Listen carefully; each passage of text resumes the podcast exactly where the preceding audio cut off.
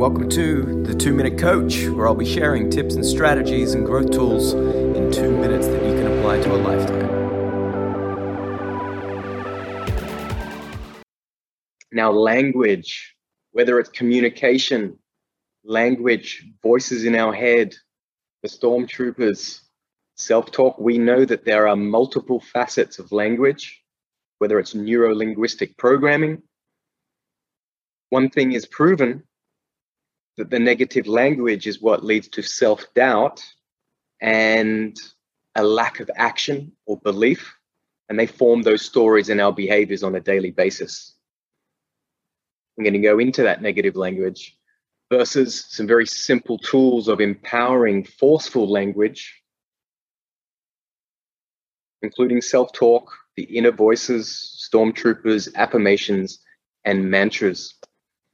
But the one key trait that you need is your awareness, right? You need to take some time and be curious and be open. And you have to put some conscious effort initially to listen to those voices, to listen to the specific words, the context, the tonality that you use them.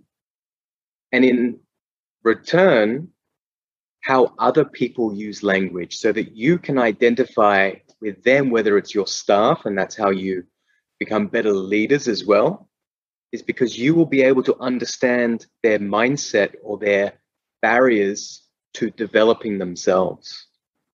Now, if you're working with clients in development or behavioral change, remember it's not just a skill to understand your own language, it's a skill to help empower change in others.